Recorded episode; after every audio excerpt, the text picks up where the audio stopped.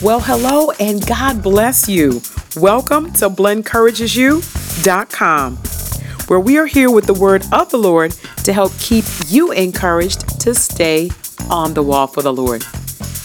My name is Blen, and as per usual, I count it an honor and a blessing from the Lord to be here with all of you on this episode number 156 of our podcast. Well, we still have our chalkboard out and it is directed toward the singles and anyone that's not single that wants to listen in. So please take this time to go ahead and get your Bibles, your notebooks, something to write with, a snack, and settle on in. Blen encourages you is coming back to you with Silly Women Part 3. That's what's coming up next.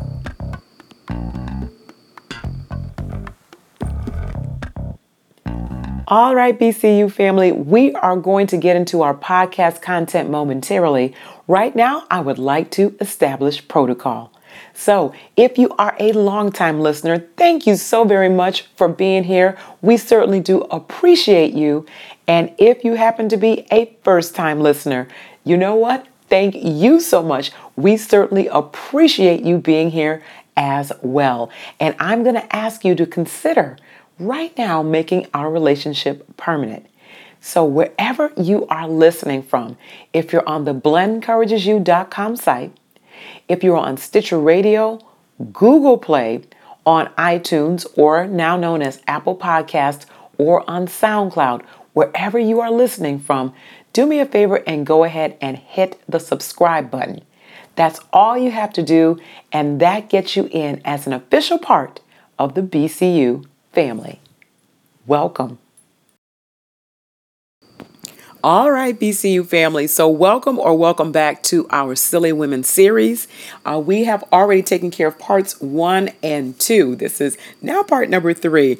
And if you missed the first two parts, I would admonish you, if you can, to please go back and listen to them in sequence so you can get the full context of what was being talked about. So, of course, if you're on blendencouragesyou.com, those episodes should be right there and listed for you. You can also, at your convenience, uh, listen to those on Stitcher Radio, SoundCloud, and Apple Podcasts, formerly known as iTunes. So, please check that out and then circle back to our third part. So, just as a quick synopsis, this is what we've covered so far. It seems like I, I can only get through like one verse per podcast, but that's okay. Uh, we would really, we really want to get down to these definitions and have a full understanding of what these characteristics are, what they mean, how to avoid them, and also to make sure that we're not the these characteristics at all, that we don't embody them. So, Second Timothy chapter 3 says that in the last days, dangerous or perilous times shall come. And we are definitely in the last days, BCU family. Uh, Paul goes on to say that men shall be, and I'm going to get into those characteristics shortly.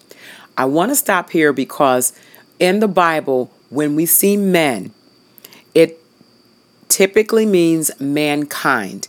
And I want to say to you that the characteristics that I'm about to read off and get more into can apply to both men and women. So there's no doubt about that.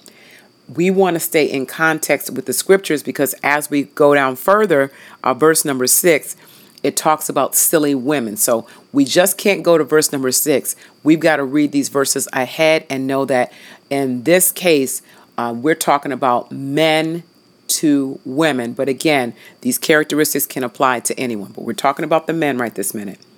All right, so men shall be lovers of their own selves, covetous, boasters, proud, blasphemers, disobedient to parents, unthankful, and unholy, without natural affection, truce breakers false accusers, incontinent, fierce, and despisers of those that are good.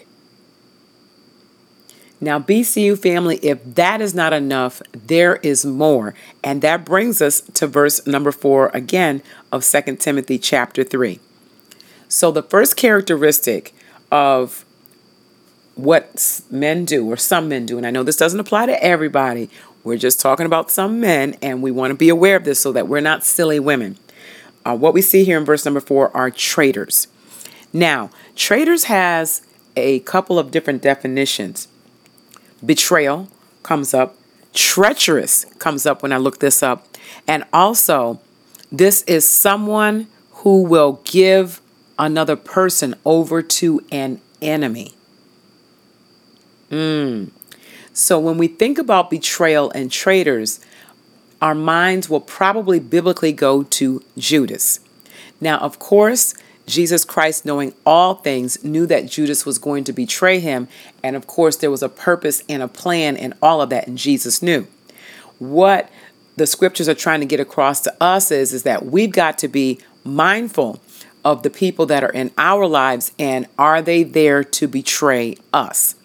Now, I've had some experience with being betrayed, um, and I'll share a bit of a story with you. And this happened um, many years ago.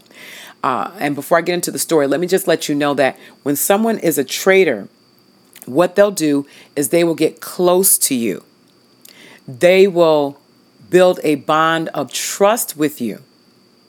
And for many women, not all, we are emotional creatures, and depending on where we are and what's going on in our lives, we will trust people with some of our most intimate situations and things that we don't necessarily share, our fears, our concerns, things along those lines. We will share that, and a lot of times we will share that with a male.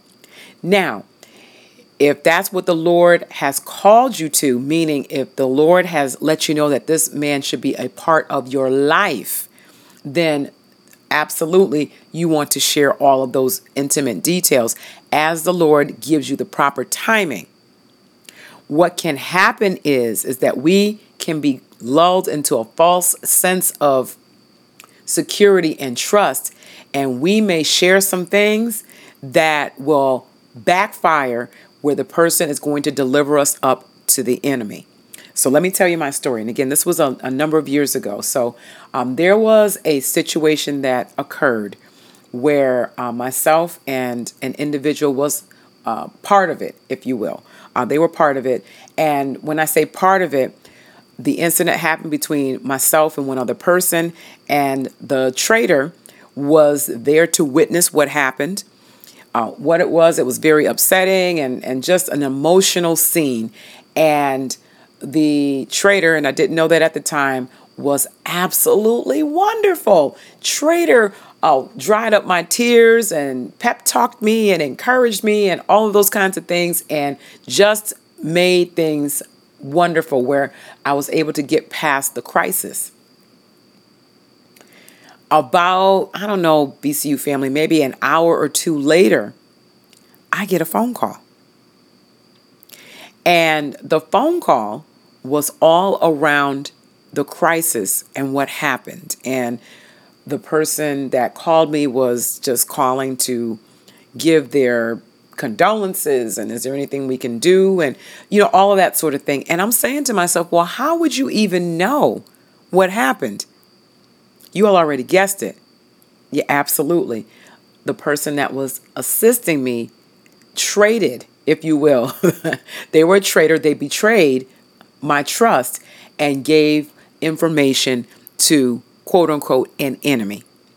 Now, of course, I confronted the individual and, you know, there were apologies made and things like that. And the bond of trust was just, it was broken. It was broken. And it took a long time to repair that breach. So I say this to you, BCU family, not for you to walk around in fear or paranoia, but just to consult God on what it is that you are sharing with people in your lives because in the last days, traitors will be around. So we want to be very careful with that. So again, don't walk around in fear, walk around in faith, knowing that God will let you know who you can confide in and who you need to keep things away from. Amen? All right, so let's go to the second characteristic in verse number four, 2 Timothy chapter 3, and that is heady. Now, this was pretty interesting, BCU family. And again, something that I have seen. And heady, by definition, means that you are headstrong in your words or thoughts or actions, that you are hurried on by will or passion. The heady person is full of what they want to do, and they are reckless and impulsive, and they want you to be that same way. Now, I'm reminded of a situation that happened uh, quite some time back where uh, this individual sounded like an infomercial. And you all have been up probably late nights or on early Saturday mornings where you've got someone on your television screen that's trying to convince you to purchase something. They keep going on and on and on about the merits of whatever this item is and uh, how you've got a limited amount of time and, and all that kind of thing. And this is what this individual was trying to do. Of course, they were trying to sell themselves. And they were so full of their words and thoughts. And they were hurried on, if you will, by, by passion. And I don't mean an, an intimate passion, but the passion of you need to make a decision right now. And if you don't decide this, if you don't go in the direction that I want you to go in, if you don't take this deal, if you don't head over here with me right now, you're going to be sorry. You're going to regret it. The window of opportunity is only open for a certain amount of time. And after that, it's going to close. And if we compare notes five years down the road, you're going to say, gee, I should have done this rather than that. And this individual wanted me to make a life changing decision in a matter of moments based on what they were full of in their heads, their recklessness and their impulsiveness. So we want to be careful, BCU family, not to be talked into anything where we have to make rash decisions. Now, there will be times where we have to decide things quickly. When it comes to big ticket items and even some smaller ticket items, there is always time for prayer. There is always time for prayer and consulting with the Lord to make sure that this is absolutely the right decision to make. Um, we don't have a God that pressures us into making decisions based on a loss of opportunity. Be mindful of the heady person. All right, let's move on to another characteristic in verse number four high minded. So, when you think of a high minded person, and this one's pretty scary, BCU family, this is someone who is uplifted with a sense of pride and arrogance. They have a self exalted outlook, which is systemic. And that simply means that it comes from the inside out. So pride is in their heart. It's infiltrated and and and they're steeped in this characteristic and it they reek of pride. Unwarranted, a false sense of superiority, a self-inflated ego, and they view themselves very highly. Now with the high-minded individual, they typically will prey on those of low self-esteem. And the high minded person will make it look and sound like, in a lot of cases, that they're quote unquote doing you a favor by being with you. And they won't quite say it that way, but that's the way that someone that's got low esteem will take a look at it. That that's the the angle they'll look at. Well, uh, this handsome, intelligent person is taking a look at me. I was never the popular one or the beauty queen or whatever it is. And what happens is is that because this person has a high self-exalted outlook, you feel honored that they are even speaking and dealing with you. And with that quote unquote honor comes manipulation. Because There have been many cases, BCU family, where again, it's if it's esteem or loneliness or whatever it is, and you've got a high-minded person that's paying you some attention, they will manipulate you out of your paycheck, out of your life savings. They will have you to get them into your home. Uh, you will let them uh, run your vehicle down into the ground because it's all about them and they're doing you the favor of being with them. They treat people according to what they can do for them. There's this this status or this system in their heads, if you will, a, a caste system that if I'll deal with you if you do this.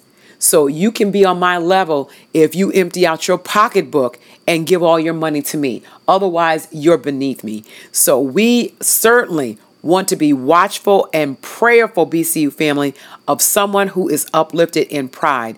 And this characteristic reminds me straight of the enemy. When I think about this, um, in, in First John chapter 2, right around verse 16, says that all that's in this world is the lust of the eye, the lust of the flesh, and the pride of life. And those things don't come from the Father. So if they're not coming from God, they can only come from one other place. And when someone is that self important, has made themselves that self important or that high minded, this is not someone that we want to get involved with.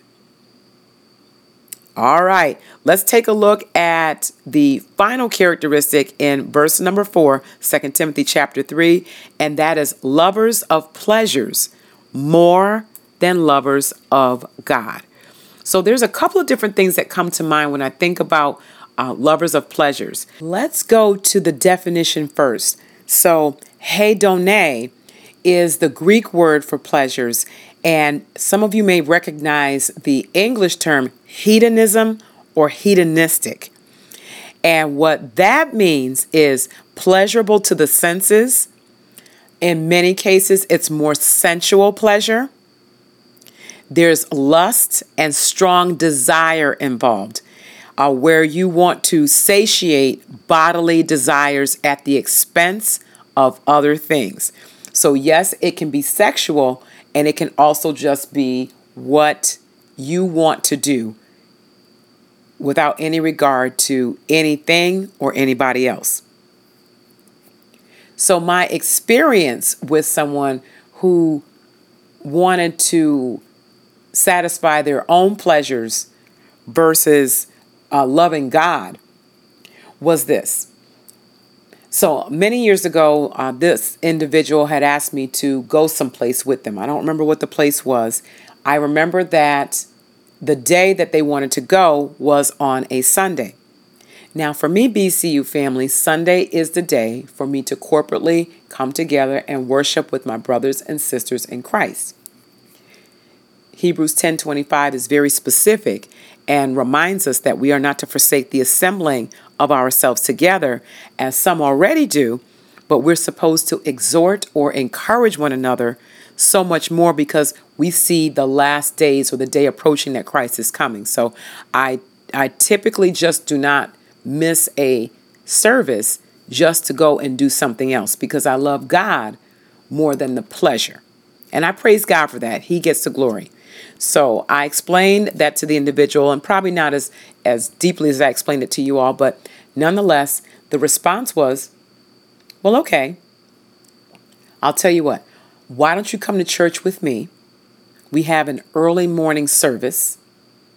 We can do that. And in so many words, the person said, and get church out of the way, and then we can go on to our outing.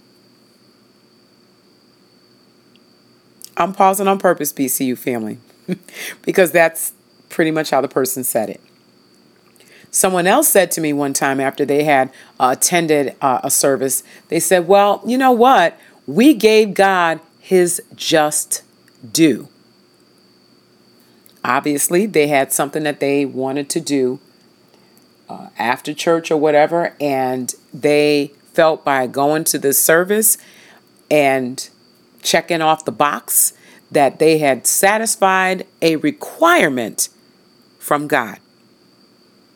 Now, let me just say, BCU family, really quickly there is nothing wrong with enjoying the things that God has for us in this life. So, our families, our friends, our children going out to dinner, going to the park, going wherever, there's nothing wrong with that. There's nothing wrong with that. God gives us all things richly to enjoy. What the problem is, is are we making serving God an obligation over loving Him and letting our service come from the heart? Are we looking at the clock and counting down when service is going to be over? Are we shifting in our seats? And not just a church service, a prayer service, Bible study, you know, any of those kinds of things where God is being in praised and glorified and honored and the word of God is being preached or taught. Doesn't matter what it is. And even if you're serving someone, so because lovers of God means that we will sacrifice our free time as needed in order to make sure that someone else is taken care of. So maybe you have to take care of an elderly neighbor or a, a family member because we're serving people. So are we have we become a group of people that's all about the pleasures of things versus loving God? That's what the issue is because anything that we put above God is an idol. BCU family, and God is not going to have any other gods before him. So, with a person that loves pleasure more, that loves to do things that satisfies their lust, that sat- satisfies their physical appetite, that satisfies their sensuality more than listening to what God says and doing things God's way is someone that we definitely want to avoid and we don't want to become that person. Amen. Amen. So listen, BCU family, I have got to wrap it up. I know, I know. We're going to wrap up this uh, podcast and come back next time and hopefully uh, conclude our series. We'll see what God does. So, once again, this is Blen from blencouragesyou.com. Thank you so much for listening. And Lord will, until the next time that we are together, may our awesome God bless you, keep you, make his face to shine upon you, and give you peace as you stay on the wall.